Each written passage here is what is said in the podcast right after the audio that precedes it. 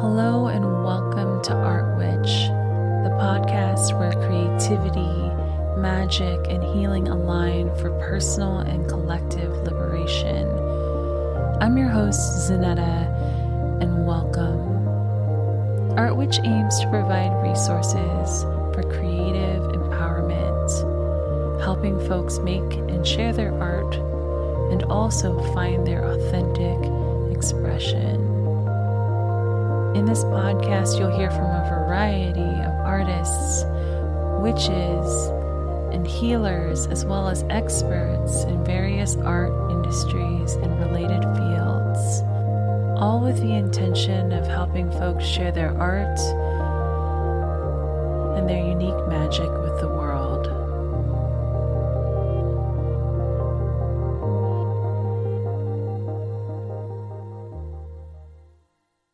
everyone, and welcome. Before we dive into today's episode, which I'm so excited about, I want to give a special thank you to our latest Patreon community members, Cole, Krista, and Vive. Thank you all so much for joining and supporting this work.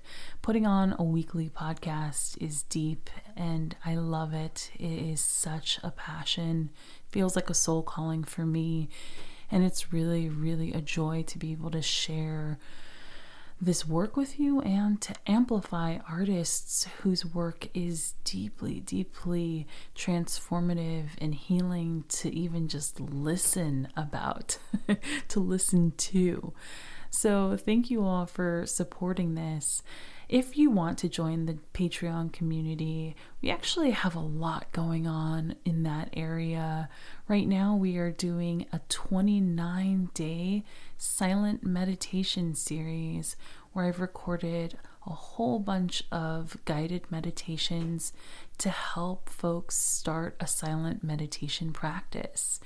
It's called Inner Compass, and we basically work with the moon to gradually develop this practice and to do it in a very soft and kind way.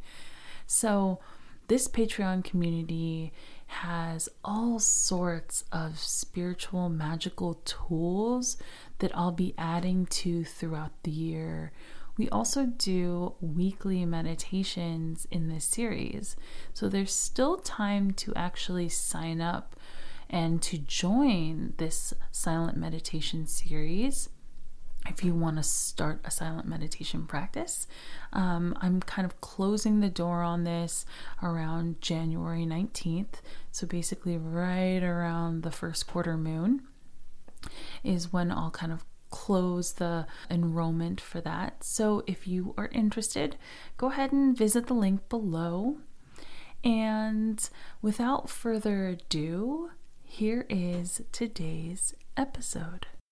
So, I'm so excited today about this guest and the work and the topics we're going to be exploring. It's not every day that I get a chance to speak with a fellow sound artist and to really explore the world of sound as in community and to be with someone who has really traversed such a deep and wide spectrum of sound expression. And so I have the great pleasure and honor of speaking today with Ricardo Iamuuri Robinson. Welcome, Ricardo. Thank you. Thank you. It's wonderful to, to be here. Definitely wonderful to be here. Oh, it's so wonderful for you to join. I know that you do a lot of composing, you do a lot of sound recording, and you're also an audio visual artist. So you've really traversed like a really wide terrain of what sound can be and can take shape and form as. Could you speak a little bit about how you got into sound and, and how you kind of find yourself at your work today? I would say when I think about how I got into sound, the thing that comes to mind is that sound has always been in me. or I was born into sound, something that doesn't create this sort of separation, a language that doesn't create a beginning nor an end. It's kind of like this sort of awakening to the relationship with sound or a discovery or rediscovery of this sort of energy that's uh, that I'm having uh, an intimate relationship with. And I can speak about uh, coming from a background where my family had a choir. I had a family choir. So there was music from the inception. When you're looking around and you're seeing mother, aunts, uncles, grandfather, grandmother, all creating this tight unit of sound and music, yeah, you're kind of just like invited into the world, into this this blessed space mm-hmm. where a whole entire family is making up this unit to share these frequencies and these harmonies because it was an a cappella choir. I would say that played a significant role with my relationship with sound. Um, mm-hmm my relationship with music, my relationship with harmony, my relationship with discordance.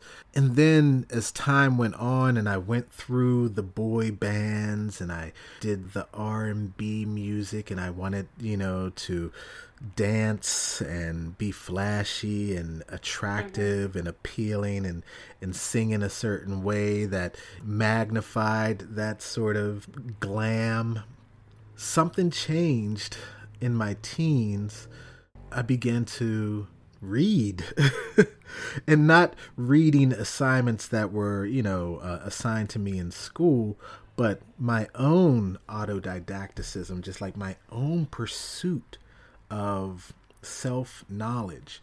And the voices on the pages uh, started to really create a new type of literacy where it was just like, oh, wow I'm no longer just allowing the words or the songs to wash over me. I'm actually thinking critically about the engagement and I'm thinking critically about how I'm going to use my vocal to express this specific song.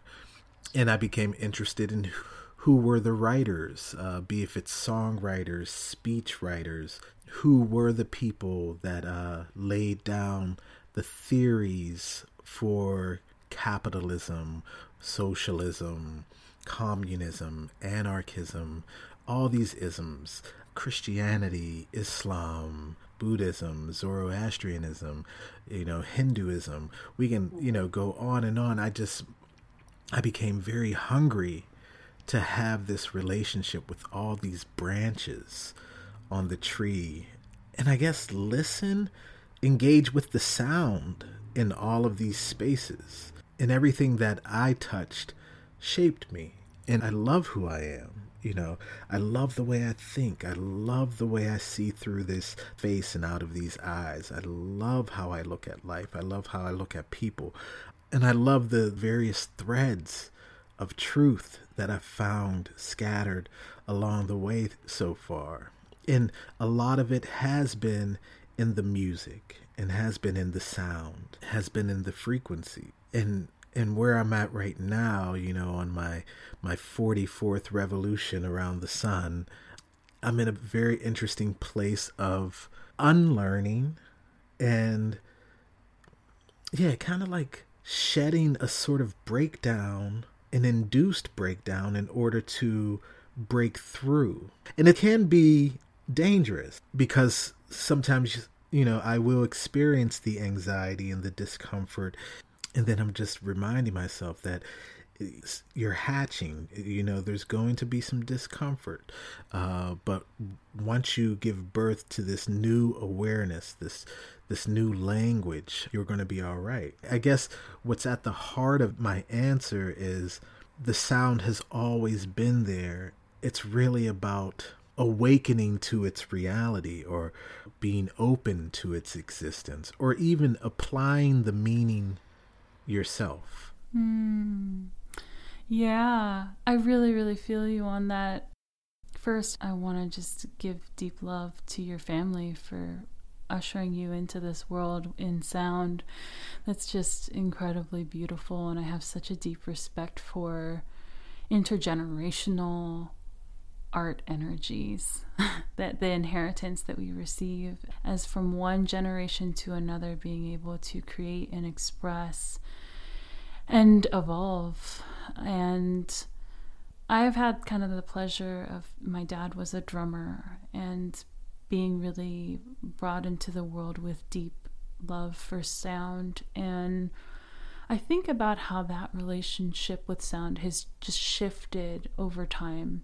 Maybe when I was younger, I found that I would hear the wind in the trees, and that meant something to me. And was just a little, almost like a fairy, you know, like a magical sprite or something that just kind of came through and, and caught my attention. And then in my, you know, maybe teen years or in my college years, really getting kind of, you know, more aggressive with the sound. you know, I kind of got on my my deep masculine side and really bring it all, bring it hard, bring it, play that bass drum. and then as I've gotten older, like what that's morphed to, and I'd love to hear actually a little bit about how you've noticed your sound, your relationship to sound shifting over those years, over over the course of a lifetime. The major change I want to speak on is my consciousness within the music, within the sounds. Like I was saying, sure, I was brought into this sort of sacred space, these choir sort of chantings and the Negro spirituals and things of that nature. But I've always questioned the inquisitive side of me and the the the critical thinker, you know, has always challenged anything that tried to become an authority, any doctrine that tried to say this is the ultimate truth and this is the way that something should this is the way you need to play music. Mm. This is the scale you need to abide by certain things started to become more appealing to my rebel ear. It was like, you're not going to tell me what beauty sounds like. You're not going to show me what freedom is or what love should sound like. And I started to recognize how manipulative sound is. And how it's used in film and how it's used in you know just pop culture and and things of that nature. So it was the consciousness that started to to raise. And then i started to like ask myself how do i want to use it? And uh, how will i allow myself to be used by it? And i gravitated towards folk music. And i gravitated towards folk music because there's such integrity with the lyrics. Uh, it seems like if you want to learn about politics or history or the various revolutions that have popped up throughout the world, the victories and the defeats, and just the critical songwriter, folk was the place to be. It had more of a sociological perspective. Everything else kind of seemed personal or pathetic and not in a negative sense, but just like trying to inspire emotions of blaming someone for infidelity or, you know, the loss of a lover or, you know, and, and all of that is well and good. But at a certain time in my life, I needed to hear the folk music. I needed to hear Bob Dylan and Richie Havens and and Ben Harper and Tracy Chapman and Joni Mitchell and uh, Joan Baez and, and Tim Buckley. And I was like, okay, there's a home for me musically, sharing music and being conscious of what I want to sing about and, and what I want to share. My first album that I ever released is called Conversations with Shepherds, Sheep, Guinea Pigs, and Monkeys Nursery Rhymes for the Underfed Mind, Volume 1. And uh, I love long titles, by the way. yes. so I, I wanted to create a folk album that kind of created these archetypes of uh, characters that are governed and ruled or wanting to rule and govern or lead. So it was the conversation with the shepherds, the sheep, the guinea pigs, the monkeys. And I wanted it to have that levity, that playfulness. So they sound like nursery rhymes for me. I think it's very important to hold on to the childish wonderment as we experience this journey and eventually become elders ourselves and if you can have that wisdom of the elder and that wonder of the child, kind of like find yourself somewhere in the middle to balance those two, you're going to have a, an incredible experience here in this world. Folk music really was this vehicle to explore these kinds of concepts of authority and rebelness and just stay in that sacred integrity with what you're exploring and what you're trying to communicate. Yeah, yeah, yeah. It's it's like you know, speaking about raising that consciousness, some people when that consciousness starts to raise, they go toward jazz or they go toward classical you know because now you start to become engaged with the conversation the sonic conversation that's that's going on and you're no longer just you know dancing to to the beat which is all fine and dandy. But in my experience, those are the sounds that I sought out when that consciousness started to expand and contract and be massaged and be cultivated. It was just like, oh, folk for the lyrics, jazz for the freedom, classical for its attempt to be precise and perfect. I just love the way that you gathered those different genres, those different styles as almost like these unique realms that each hold something quite precious and beautiful. And relative to your own experience, you have come to find like the grace in each one. We have a lot of folks who listen to this podcast who are like recovering art school folks. They went through like some kind of formalized education around creating and art making. And in that, there's a lot of folks nursing some pretty deep wounds, you know, from these genres that they had initially fell in love with for one reason or another, like, say, classical music. And yet, I love how you were like classical music and the attempt at getting to that precision and really, you know, honing in. That little nugget right there is just so healing to hear. it is. I went to music school and 10 years after maybe graduating from music school, I only now am in a place where I think, ah, I might want to come back and listen to some of those pieces that I played. I wonder if you have any thoughts about exploring these different styles and genres, taking what is helpful and leaving the rest. I guess with all of these genres, it is very interesting to find the beauty in all of them. Such as like soul classics, R&B. There's something about how visceral it is, how reactionary it is. It it isn't about trying to rationalize or think things through or even take on the responsibility of your own contribution to your own pain that you're singing about. It's kind of like you did this to me. But that's valid for you to want to express that. That's so real. That's the immediate experience that a victim has. And I honor that. I honor that immediate, raw, soulful, uh, emotional wilderness that is expressed in soul and R&B. There's Otis Redding, you know, uh, sitting on the, the dock of the bay. Etta James, At Last, where she swings on in, you know.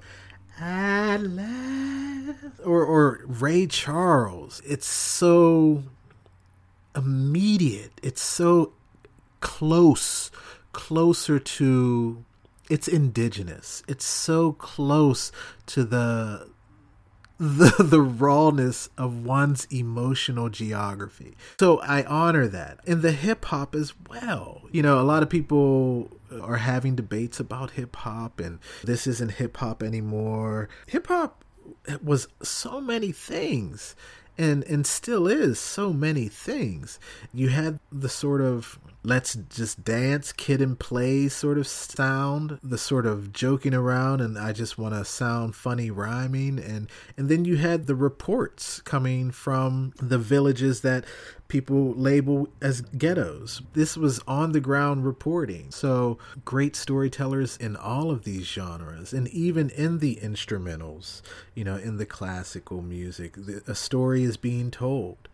Uh, you just have to learn the language and yes, I, I'm very interested in music theory and learning more about these various genres in a scholarly way, but I know that it's going to be very hard to tame my ear, to ask me to listen to it in a certain way.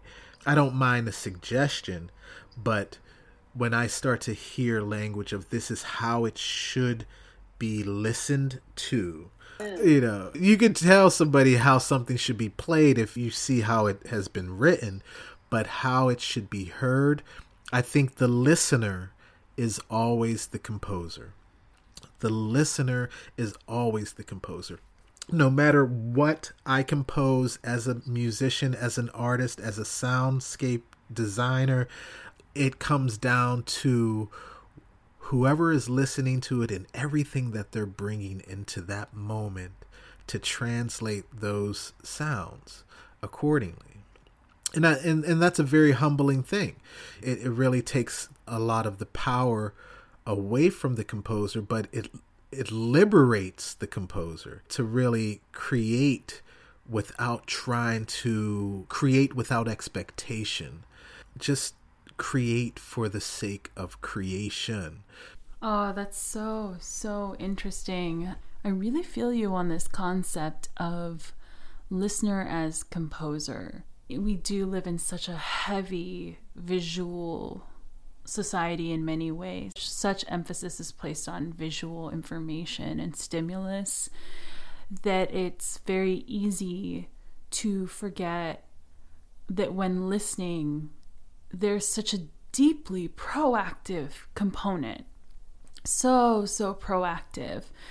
I think back in August, I taught like a workshop on sound talismans and creating um, magical, basically field recordings and doing rituals and using field recordings and rituals as transportative portals of a sense to bring you to different times and places and to experience certain energies that you want to work with at future dates.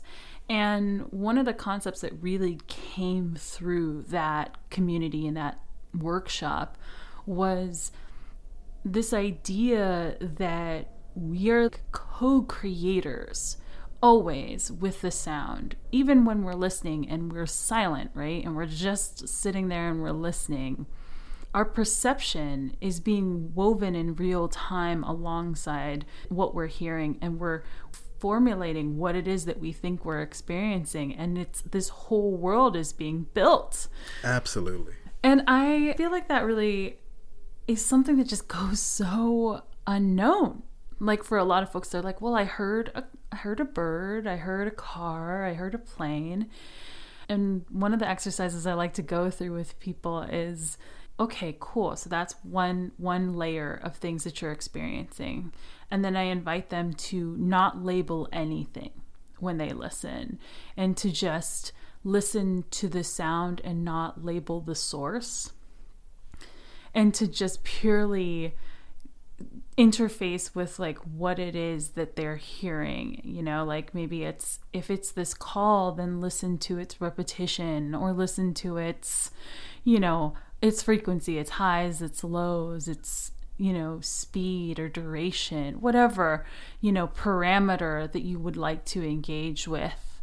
It's very difficult to extract the references from the reality, to extract the language and the symbols, and to the point where we smell lemon pledge, you know, a tabletop cleaner, and then we smell a lemon and we say, damn, this lemon smells like lemon pledge. Yes. You know what I'm saying? Yes. It, it, it's like that's a great example. it, it's like the the references now rule the reality. We are buried beneath the rubble of metaphor, and when you start to peel back the metaphor, and see what it just is and listen to the isness of it without the labels and without the the categorization there is this sort of reflex to like maintain a sense of control. And words and labels is an expression of that attempt to tame this incredible experience we call life. Yes. Some people need that order in order to listen, in order to uh, see, in order to, you know, experience life through their senses. They need it cataloged and measured and dissected and, and weighed. It's interesting. I think I found my way to that kind of listening through various practices of meditation that I've explored like Vipassana and then checking out other sound pioneers like R. Murray Schafer and Bernie Krause, who does a lot of field recording, those kinds of folks. But while I don't always listen to things that way for myself, I don't always listen to things um, in a non judgmental, peel back the layers of my filter kind of way. It is really empowering because it gives some space. It gives some space between that reactionary experience of sound and just being like, it's a car, and then bringing all that metaphor onto the table immediately and being like, well, is it a car or is it now the beginning of the opening sequence of this experience? Like now it gets to be reframed. I have some sense of being able to take a sound that I maybe once only associated with maybe a handful of things. That's a siren. That's it. That's all it can be. You know, a siren can only mean emergency and urgency and X, Y, and Z. Now it means something else. Now it can be something else. And I think this is really, really profound about sound.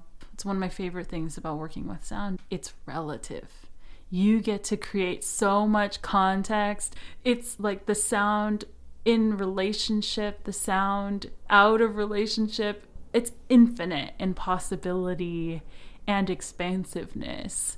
And I'd love to hear a little bit actually about some of the ways that you've been exploring listening and some of the ways that you've been exploring like this working creatively with the medium of sound as a in relationship or out of relationship. It seems as if every one of these kind of fields of art creation or creative fields has its pantheons, its gods and goddesses, or its originators. So, you know, of course, you step into, you're like, you know, I'm I'm really interested in in listening now and, and field recording and just you start questioning or reconsidering what you once thought noise was. And now that definition starts to change. And everything is noise, you know, and, and you start to realize that noise is now being defined as unwanted sound. So it doesn't make it less musical, it just makes it specific you know, for a specific listener. But there's just something about coming into these spaces. You're meeting all of these various artists, and then you find comments from like an R. Murray Schafer where he makes that comment about the Eskimos. The book that I recommended when we first spoke, Hungry Listening, the quote was The Eskimos are such an astonishingly unmusical race that the composer really has to wring his material to make it musically presentable. There is a marked similarity between an Eskimo singing and Sir Winston Churchill clearing his throat. Maybe that's my interpretation. I'm hearing certain tone to fit my story that this just was not a negative critique of the Eskimos as he calls them, their way of expressing themselves musically or sonically. So I can't worship these originators the way that the field of that specific art field worships them because there is a kind of bias and a sort of discrimination and a dehumanization and a racism that exists in a, a eugenics uh, yeah. language of inferiority and superiority. So there's this sort of decolonizing my listening that had to take place.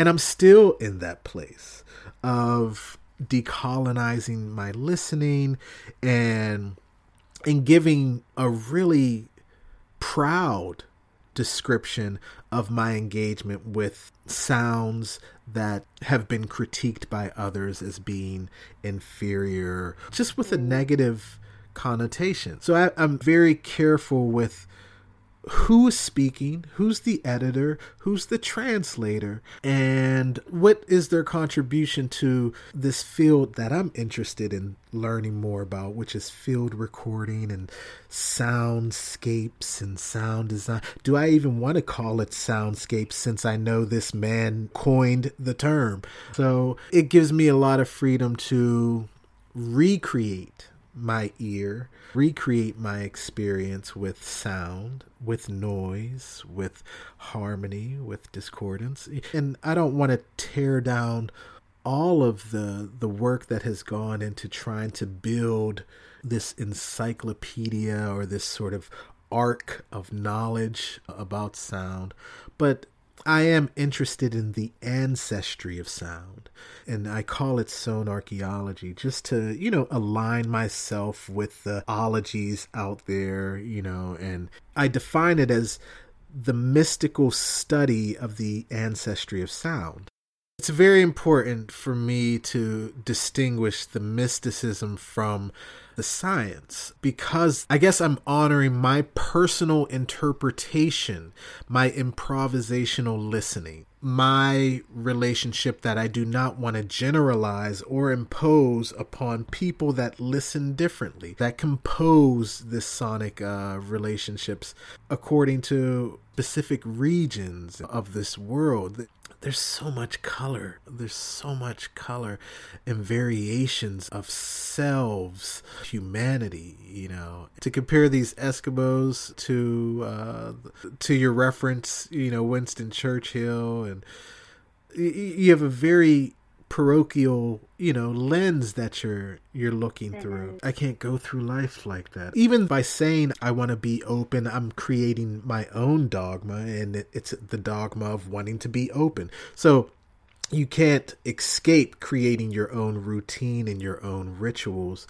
But i appreciate Schaeffer and Cage and all of these artists that have explored deeply within themselves and wanted to share that piece of themselves with the world. I'm not going to define his whole entire life from one little quote. That's that's just that's just stupid. One of the things I really love to think about is that every sound that we've ever heard or that will ever be heard is kind of a form of energy and that that energy has been transferred from sound source to sound source since the beginning of the universe. This is something I like to really spend time with and just kind of, you know, roll around in, so to speak. You know, since that spontaneous creative fire that brought our universe into existence and all the sounds that came with it. And then how that sound energy has impacted life and the creation of life over and over and over and over and over and over again. Yeah. I You're like, uh huh. I'm no. right there with you, Zanetta. yeah, I'm, I'm, getting, I'm getting so high off of this, this, this moment right now. I'm like, wow. when I think about that, there's first of all comfort that I get actually, because any moment that I'm listening, I feel very interconnected with the world. Just recognizing that there's sound energy being shared with me even if it's unwanted there's sound energy that's it is the sound of life. It is the sound of movement and it is the sound of people trying their best to do their best and to thrive on some level and I don't always love those sounds. You know, I live in Brooklyn. There's a lot of car horns. There's a lot of people yelling at each other out their windows and things like that. There's a lot of like subwoofers. there's a lot. From time to time, I'm like, that's really not aligned with where I am. And, but I do like to think about that that sound is being carried. So, like, say I hear someone yelling out on the street. And I receive that information, and my perception co creates by composing its own narratives and experience and consensus reality around that. And then that influences me to then go and do whatever I might do throughout my day based off of those narratives and the, that reality that I've co created. I feel like Sonarchaeology actually really spoke to me because I was checking out your the Pittsburgh sound like tour and the explorations of the ancestry of sound and and that and I kind of wanted to talk to you a little bit about this transference of sound across time and space in specific places would you share some about that? Because it's really it's rolling around in my mind and i feel like i just this is like i have to go there with you. There's no way i can talk about this. This is this is beyond my scope. Um but I, I i will attempt. I will make the attempt. First and foremost what is time? This is the process that i I have to put myself through before I begin to think about a concept or before I begin to think about what I'm trying to think about right now, which is this transference of sound throughout these ages and eras and these um, time periods. So let's undress it. It it is not January February, March. We know that that was invented.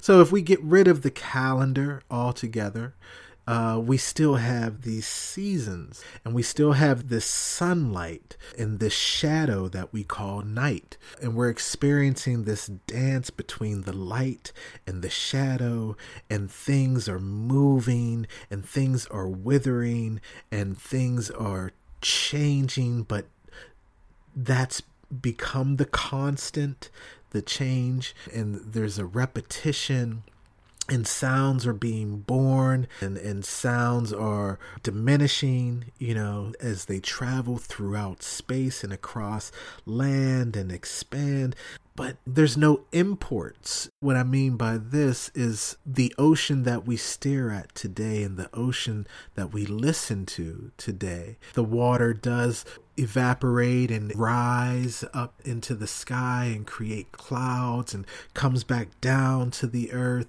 you know, and I'm speaking about this transference. It's still the ocean of yesteryears. And it's the sound is still very much there, but now there's more objects making their own sounds that are also being captured by the ocean that has been assimilated. So there's this sort of I would say if you were to enter an anechoic chamber and to remove all of these different sounds the car horns and you know the generators and and the ocean and the birds and the trees you would hear what life sounds like. That would be your own heartbeat and the flow of the ocean in your veins. That transference is very much present today from the past to the point where it's very easy to time travel if you realize that the ground that you're standing on right now was the ground of yesterday. You know, object or sculpture or structure there that uh be if it's a house or a building but it's still the same space and it has a history and it has frequencies and it had the sound of construction and it had the sound of earth cracking and it had the sound of water flowing and it's all in these spaces. The transference that you speak of, I would compare it to the ocean and how it's always been here and it's and it's always going to be here. It's the same water you know the element has not changed just like the sound sound itself the essence of vibration has not changed. It's vibrating. It's always been vibrating. Just to be aware of all the vibrations that have led up to your own materialization your own forming is an incredibly mind-blowing thing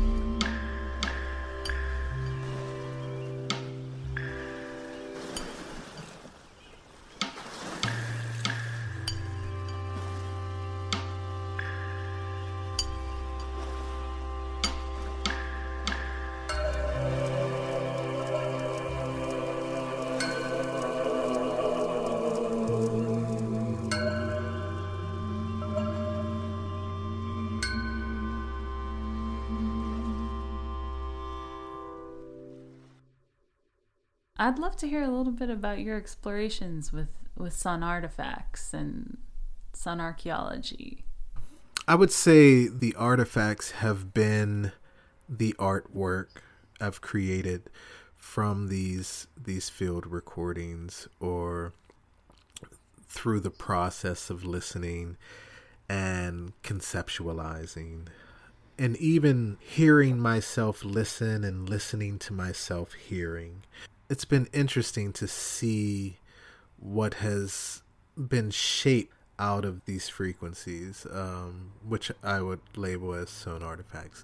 And I, I would say Lavender Freddy is a sewn artifact. There was a piece that I did called Steel Phonics, and this was basically to bring attention to visibility issues when it comes to the narrative of history and specifically in this piece the African American contribution to the steel history here in Pittsburgh, Pennsylvania. And it was very interesting that the majority of pictures and photographs, you know, are know, not people of color, of people of African uh, descent. And, you know, it's his story. And I wanted to know, you know, another story.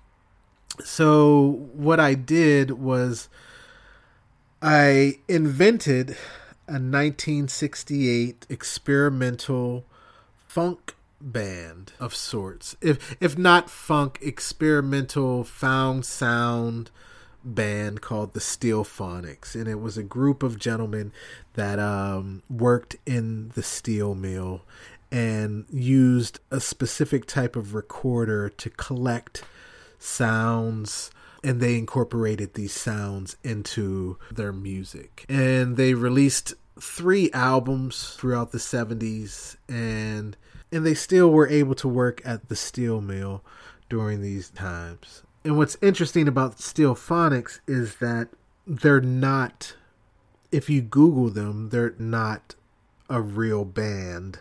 You're not going to find them. They exist in my imagination. So it comes to the point of creating your own mythology in order to become visible. I know that African Americans are more visible when it comes to their contribution in sports and entertainment, singers. You know, you don't hear about the doctors and the lawyers and the steel workers and the engineers. You don't hear about those stories. You have to kind of search for them. But when it comes to the commercialization of McDonald's and the commercialization of Nike and the commercialization of every everything, the African American is the first person to go to to make your product cool or to make your product hip. So I said, okay, let me create something where the African American is more visible in the steel industry. So I turned them into a band, and uh, and the, their music is basically about the invisibility or about the modern monster and about challenging progress and where is this sort of greed and wealth going and how people are treated in the mills even though these are very good jobs but they used a lot of sound to create these pieces. There wasn't a lot yeah. of lyrical content. The sound profile, what how did you explore that? What was your kind of forays in, into that? Cuz uh, creating a sound profile for a time and place that you may not share the same literal physical space with is just beyond fascinating to me. What's interesting is when I look around at the information that has reached my mind on the assembly line of public education throughout the libraries there is that same sort of mythologizing that has been now accepted as fact. And it's just okay if they had the audacity to do this and fight for its validity i guess what it comes down to is can I create these personas and these people and give them so much meaning that I don't want to create fake news per se. I want to create a mythology that inspires just as others have done as well. In this specific art piece, I was trying to inspire visibility and challenge the invisibility of the that exist in the mythology that's created by the historians. So, yes, it was a reactionary piece that uh, was in dialogue with the omitters of history. And if they can, you know, insert their mythologies, I felt free to in- insert my mythology as well. I think this brings up something that the, a lot of emerging folks who are interested in ritual, interested in magic, interested in witchcraft, all that jazz. You know, there's like this is it real? is it real? Is it real if it's if it's me alone in my room and I'm praying over these herbs and I'm singing to my grandmother and I'm you know seeing us walk in our our homeland which is not where I live. Is it real when we create in this way and when we when it's not accepted as fact in consensus, you know, over culture reality. And um yeah, fuck yeah it is. Yeah, yeah, yes, yes, yes. It really is because it comes back, I think, a lot to what we were talking about earlier about perception and listening and co creation you're creating, you're listening, and you're walking in this new reality that you have composed as through your myth, as through your art, as through your ritual. And for me at least, it's been one of the largest reasons why I found my way to things like witchcraft or tarot or diasporic kind of explorations of ritual and, and healing. I think I got into it because I needed something that was outside at least the mainstream avenues to find the access to what has been deeply and purposefully suppressed. Oh, yes.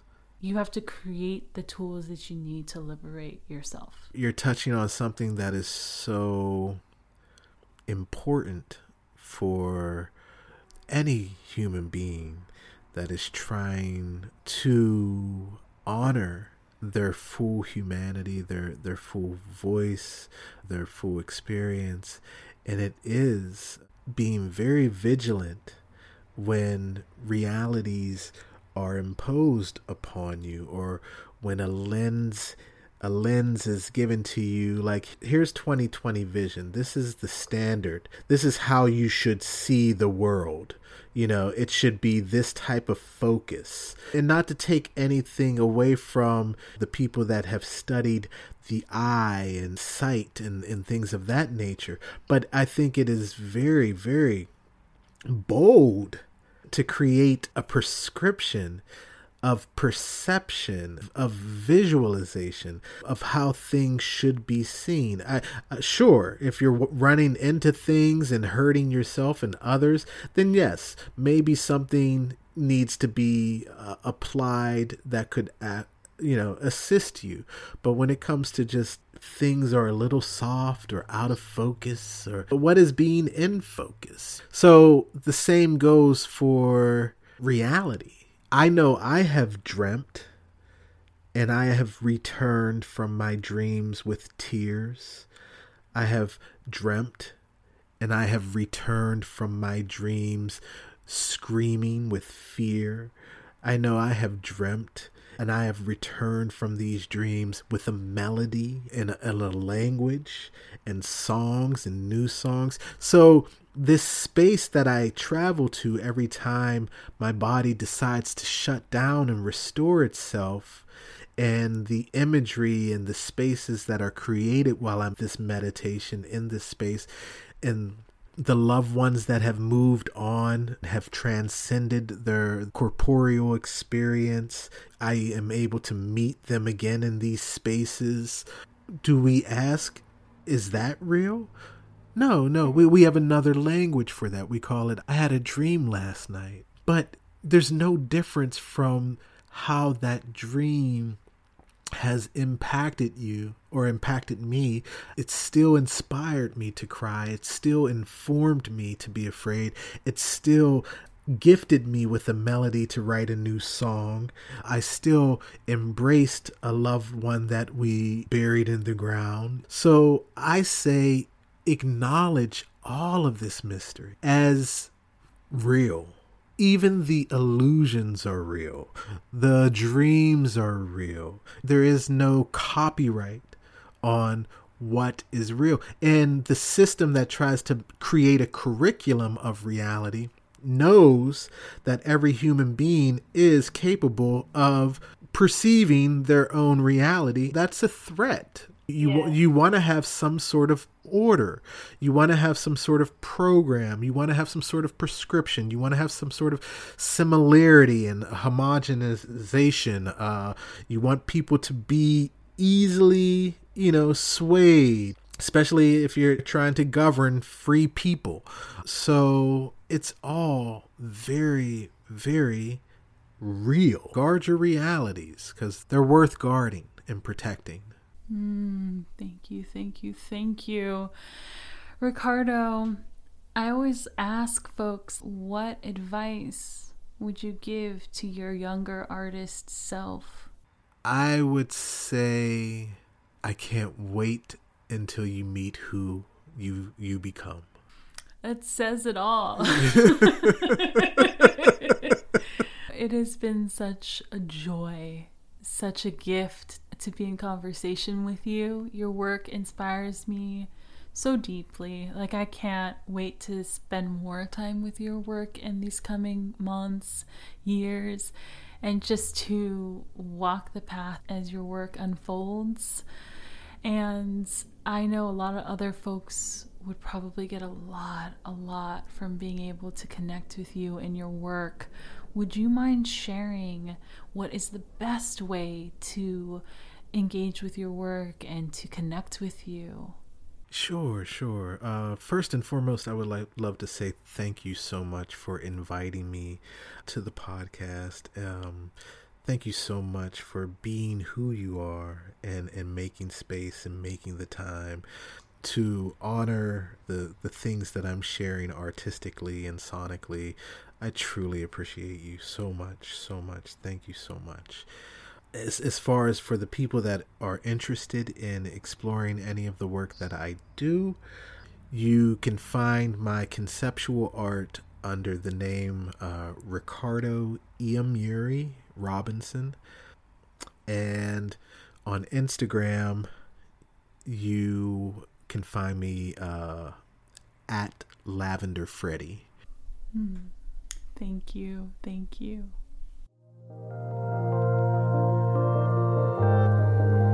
If you enjoyed today's episode of Art Witch, please consider subscribing or writing a review. Each and every little bit helps spread the word to more and more people.